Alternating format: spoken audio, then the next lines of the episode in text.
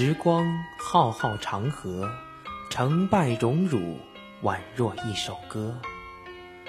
他们参与了波澜壮阔的历史，他们描绘了不同的生命颜色。岁月在永恒的瞬间，为我们书写了难忘的人物春秋。人物春秋。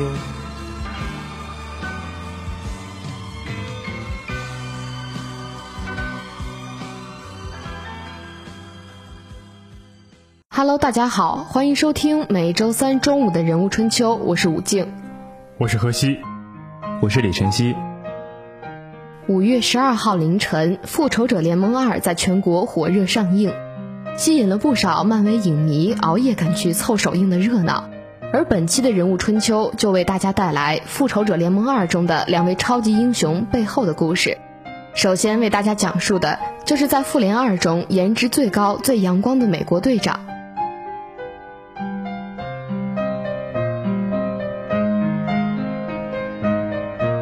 一九八一年六月十三日，饰演美国队长的克里斯托弗·罗伯特·艾文斯，出生在马萨诸塞州的一个小城市。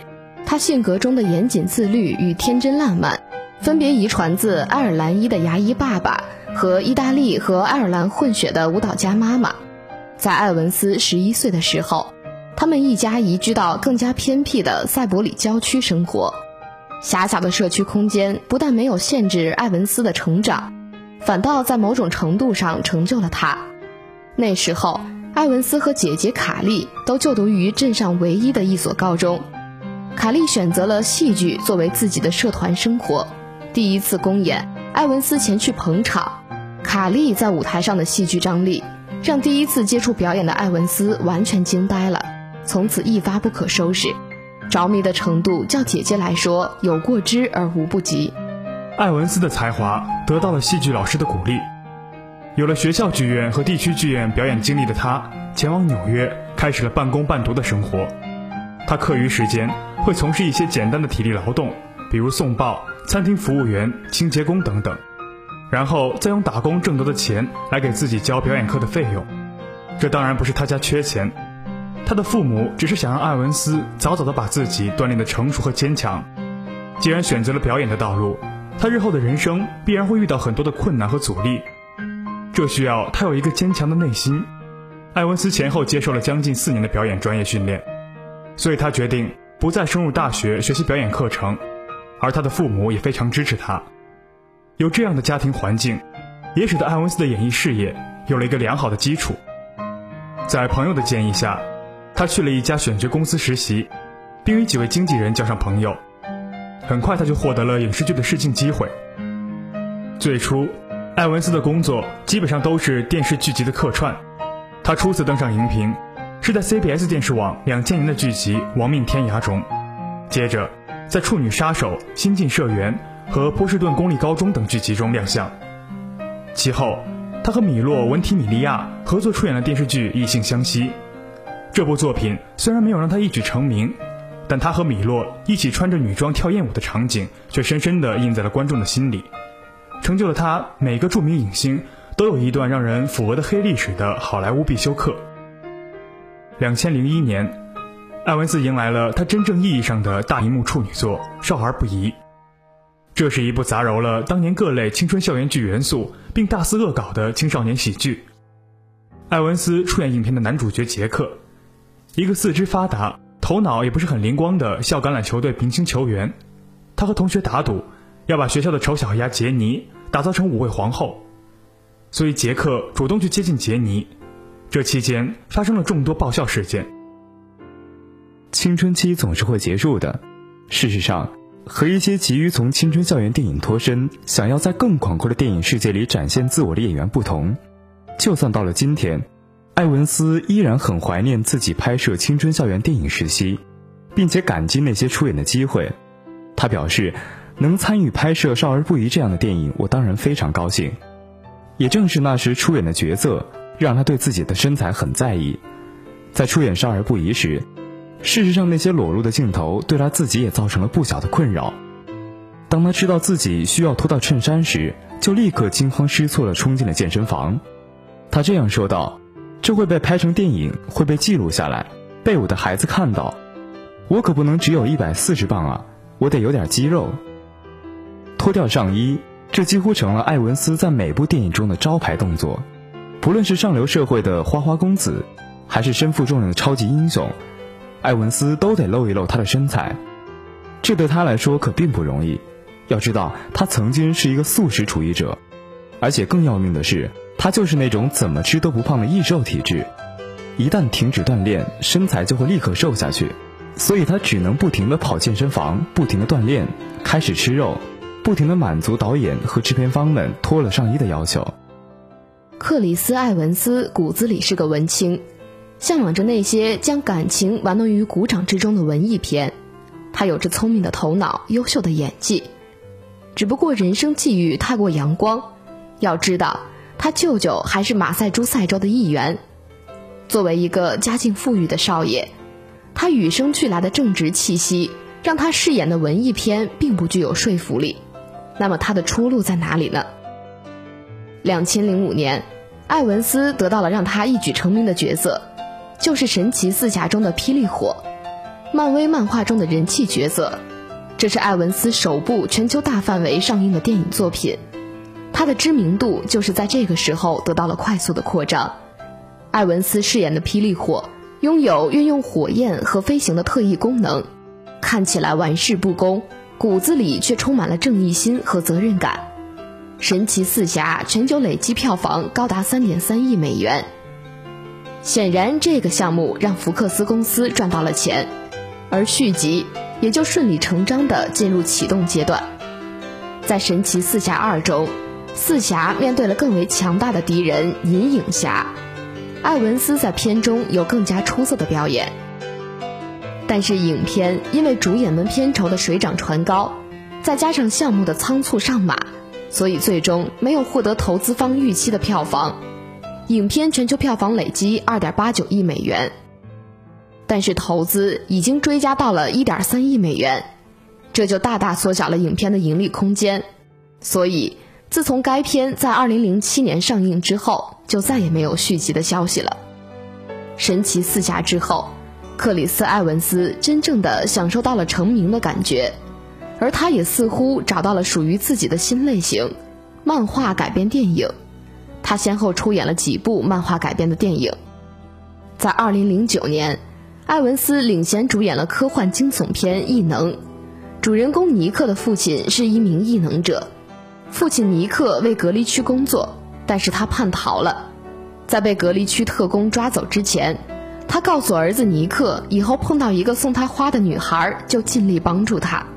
尼克就这样被卷入一场异能人士的角逐战之中，影片的特效场面非常精彩，剧组还远赴亚洲等地取景，展现了异域风情。该片巩固了艾文斯的影坛地位，也证明了艾文斯特别适合出演科幻类的电影。在这类电影中，他能把自己的表演优势发挥到极致。因为艾文斯一再的出演超级英雄电影，所以。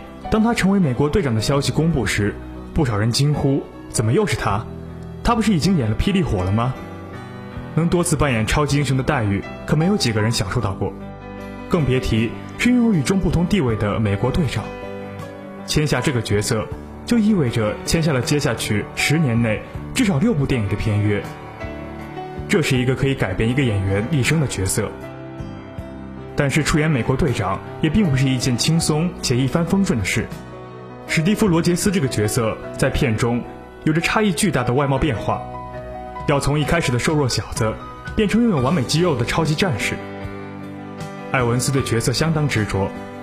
最开始，导演提议瘦弱部分的戏份由一个身材较为瘦小的演员表演，后期制作的时候再将艾文斯的脸部拼接上去，这样。其实对艾文斯来说是很省事儿的，但这遭到了拒绝。艾文斯说：“那不是我，他不能忍受这样割裂的表演，并且最终亲自出演了瘦弱部分的戏份。再经由技术部门用强大的后期功力，将他的整体造型变得更小、更瘦。让他从一米八三一百八十磅缩小为一米七一百二十磅。而要成为超级战士更不容易。艾文斯原本的肌肉依然远远不够，他自认为不可能成为队长那样的完美改造人类。为了影片中的效果，以往每天一小时的健身时间变成了每天两小时，还要灌下大量的蛋白粉，每天都锻炼到想吐为止。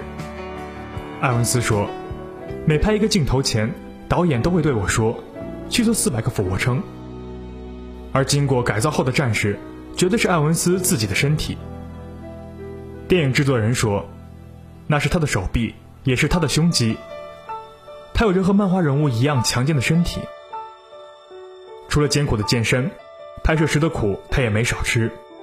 比如，在曼彻斯特的大冬天，穿着单薄的衣服在大街上奔跑，因为太过寒冷，怕他冻伤双脚。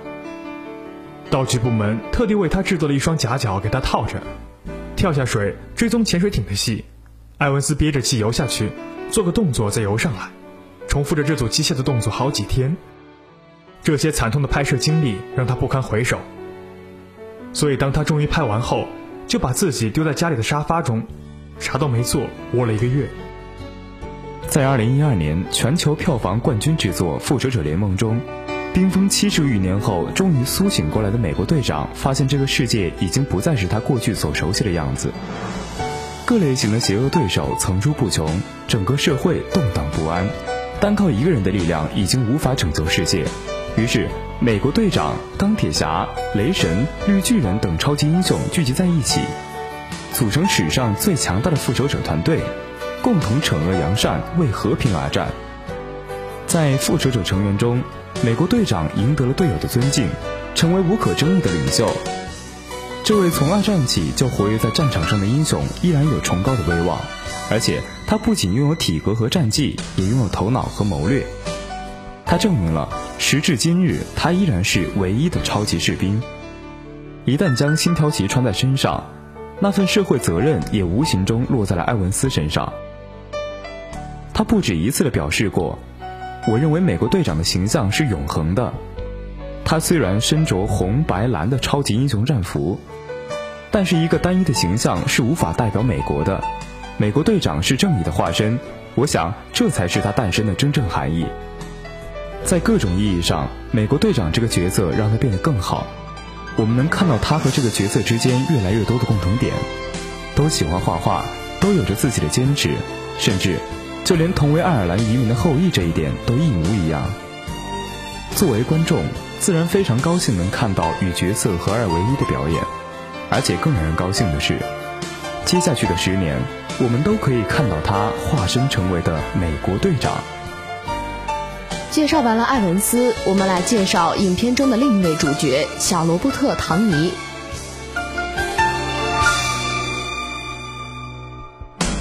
小罗伯特·唐尼显然有两个痛处：永远的小罗伯特，无法逃离的吸毒前科；星二代的烙印成就他，也差点毁灭他。枪支、毒品，数十年问游在监狱与拍戏之中，一转身又成功的演绎成正能量的钢铁侠。他神秘、性感、放荡不羁，足以成为好莱坞式故事的头号代言人。四十八岁的小罗伯特·唐尼在《钢铁侠三》之后，已经成为好莱坞最炙手可热的男星，风头甚至一度盖过莱昂纳多。复仇者联盟导演直言：“没有唐尼就没有这部电影。”而这部影片带给唐尼的片酬是五千万美元，所有杂志都在预判，小罗伯特·唐尼将成为好莱坞第一个片酬超过一亿美元的男星。唐尼的爸爸老罗伯特是圈内知名的地下导演，他让唐尼打开好莱坞大门时，既发现了自己极具天赋的表演力，也过早的看到了好莱坞所有纸醉金迷的阴暗面。那个时候，我觉得十分自由，我不知道失落是什么感觉。记得有一次，我正在睡在吊床上，附近的一个朋友突然走过来，我伸出手，他给了我一支烟。唐尼在回忆自己八岁时第一次接触大麻的感觉，轻松自然，可以想象那时的他天真烂漫，对于成人世界中的毒品根本一无所知。在大部分同龄人还在学校努力学习时，唐尼已经是小有名气的影星了。他保持演戏，厌恶读书，在高中时就已经辍学。迅速成名带来的财富和名声，往往让年轻一代的好莱坞明星无法辨别生活的方向。圈内将这类人称为“新书党”，他们有着极高的演艺天赋，又是星二代，但私生活往往很混乱，丑闻不断。一旦被媒体曝光，往往陷入一蹶不振的境地。唐尼在新书党中是相对幸运的，因为他从未停止在演艺事业上的精进。一九八七年，唐尼迎来了演艺事业的一个小高峰。《泡妞高手》中精彩的出演，将一个亦正亦邪的角色刻画得入木三分，赢得了观众的喜爱。同年，在《零下激情》中，本色出演了一个深受吸毒影响的富家子弟，赢得了《纽约时报》的盛赞。这也让好莱坞看到了他身上的天赋和潜力。但《零下激情》是一把双刃剑，小罗伯特发现，每当《零下激情》收工之后，他就开始吸毒。这种状况加速他沉浸在毒品生活中难以自拔。一九九二年，二十七岁的唐尼凭借电影《卓别林》拿下奥斯卡影帝提名。虽然最终败给了埃尔帕西诺，但唐尼已经赚足了风头。后来，这也成为他年轻时最为风光的一个片段。《泰晤士报》毫不吝啬地评价道：“唐尼让和他在一起表演的演员相形见绌，好像他们根本不会演戏。”而事实是。唐尼在卓别林中的成功并非唾手可得、毫不费力，他为了刻画角色，甚至自学网球和小提琴。唐尼对演戏的认真和对角色的尊重，似乎让导演忘记了现实中他是一个无拘无束的瘾君子的身份。他在享受拍戏带来的精神满足感的同时，不能摆脱毒品带来的感官刺激。卓别林过后的近十年间，他越走越偏，终于走到了一条自己无法控制的违法之路。一九九六年，唐尼因酒驾，再加上藏有枪支毒品，被正式逮捕。但这仅仅是一个开始，唐尼开始充斥着版面。人们不再关注他仅仅会演戏，而是注意他下一次被捕将会是什么时候。唐尼有自己的一套强大理论体系。他说自己更喜欢事后请求原谅，而不是事前请求被允许。正是如此，他保持演戏和吸毒，同时也保持着入狱和释放的记录。在唐尼陷入一个不可控制的病态症状时间里，他相恋七年的女友《欲望都市》女主角莎拉·杰西卡·帕克离开了他。唐尼曾经表示，是莎拉给了他一个家，在他迷醉不醒时照顾他，甚至将醉酒的他送至拍片现场。一九九二年和莎拉分手后，唐尼迅速和歌手黛博拉·法尔卡勒闪婚，并生下儿子英迪奥。唐尼在婚后有过转好的苗头。他开始买房，开始试着照顾儿子，但这段婚姻在两千零一年走到尽头，主要原因依然是唐尼的几进几出搬房。唐尼的父母在他十三岁时离婚，外界以为风光无限的唐尼童年并不快乐，生活放浪的父亲从未对唐尼做任何约束教育，所以精神病学家甚至以为唐尼是被狼抚养长大的。在上世纪九十年代后期。唐尼毒瘾愈发严重，一度有自杀倾向。在这关键时候，他的父亲第一次带着正面能量出现，将已经徘徊在生死线上的儿子给拉了回来。事实上，帮助唐尼摆脱毒品生活的最重要的人是他现任妻子苏珊·列文。二零零三年，唐尼在鬼影人片场认识的制片人苏珊，很快便开始展开疯狂的追求。苏珊三十岁时。唐尼开始求婚，但苏珊的要求是唐尼必须戒毒。唐尼事后这样说道：“只要苏珊看着我，我就会自动更正自己不好的行为。他就像是一个严厉的老师一样。”唐尼说自己在戒毒过程中，中国的咏春拳让他受益匪浅，他的两名私人医生也都是中国人，所以在后来《钢铁侠》中与王学勤的对手戏里，他感觉很好。中国医生戏里戏外给予了他一个重生，唐尼是一个不完美的天才，也是导演们口中又爱又恨的人物。唐尼后来的成功中，一个重要的因素在于，不管他的生活状况如何之糟糕，他从未想过放弃演戏。尽管他曾经有过一段时日，似乎有转型音乐的冲动，但他还是回来了。一开始，虽然他还没有完全从进出戒毒所和监狱的阴影中走出来，但也慢慢博得了导演们的信任，再也没有遭遇被剧组开除的糗事。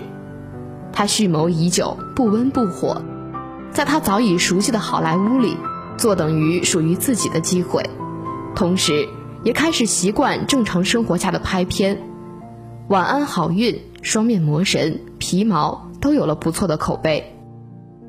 两千零五年，唐尼在好友梅尔吉普森的帮助下，赢得了《小贼美女妙探》中的小贼一角。也正是在这部电影中的精彩演出，让钢铁侠的导演乔恩·费如注意到他。在钢铁侠之前，唐尼曾经放话绝不参演动漫片，但年过四十的他开始重新审视好莱坞，尤其是在认识苏珊之后。唐尼成了一个听话的老公。我确实有着很残缺的教育，但苏珊无论是在教养上还是在事业上都是那么出众。她对我很有耐心。作为希尔福制片公司的副总裁，一名优秀的制片人，苏珊对唐尼的作用不言而喻。而唐尼自己又像是一个刚刚入行的年轻小伙，必须放手一搏地抓住这个机会。他在试镜前，对每一句台词进行了深入的研究，以确保自己万无一失。让唐尼梅开二度的钢铁侠，并不是一个简单的开始。热带惊雷中的精彩演出，又一次将唐尼送上了奥斯卡最佳男配角的提名。距离他二十七岁获得第一次提名，整整隔了十五年。在热带惊雷中。唐尼的演技已经到了炉火纯青的地步，这个四十多岁的男人开始有力量地绽放自己的魅力，开始学会珍惜每一次演戏机会，仿佛突然之间从一个懵懂未开的孩童开窍一般，学会了把握身边的每一个机会，并且开始相信，原来好朋友之前对他讲的工作十分重要是真的。尽管媒体对唐尼的评价往往是毁誉参半，但唐尼只是在事业和生活中难以找到一个平衡点。这和他的家庭环境有很大的关系。唐尼在片场很有人缘，主要是因为他的谦虚。一九八九年，在拍摄电影《法网终结者》中，他和詹姆斯·伍兹演对手戏，他觉得伍兹十分优秀，在于他身上有一种坚定的力量。而这种力量源自他从不管别人说什么，只是一直坚持自己的道路。唐尼也一直以此来鼓励自己。在电影《大侦探福尔摩斯》中，唐尼不仅为自己回归正名，同时凭借福尔摩斯的角色赢得了金球奖最佳男主角。在导演盖里奇最初拒绝唐尼时，他曾还自嘲：“为什么不肯用一个二十五年来首次出演一部卖座的影片的人呢？”尽管后来有传言，《大侦探福尔摩斯》的制片人正是唐尼的妻子苏珊，但唐尼最终还是靠着扎实的演技和传神的表达，将这一角色发挥得淋漓尽致，在票房和口碑，甚至个人的职业生涯中，交出了一份满意的答卷。唐尼是一个高产演员，一次采访中，他表示自己完全可以拍更多的电影，但前提是他必须喜欢这个工作。现在的他更希望自己可以多些选择，因为不想人们只是因为他拍电影而认识他，或是他曾经犯过错误而认识他。不过，有时候即便是尝试多做些选择，可能也会犯错。唐尼的故事本身就是一出精彩的电影剧本。唐尼是幸运的，一直做着自己最擅长的事，就算是在那段迷失的时光里。让他一直在或明媚或黑暗的生活境地中勇敢地走下去。尤其是愈加成熟，自己组建家庭并且当父亲以后，他开始将个人主义思想渐渐放下，学会努力争取和努力表现。这和从前的他有天壤之别。但好莱坞永远相信奇迹，也永远将机会留给那些迷途知返的人。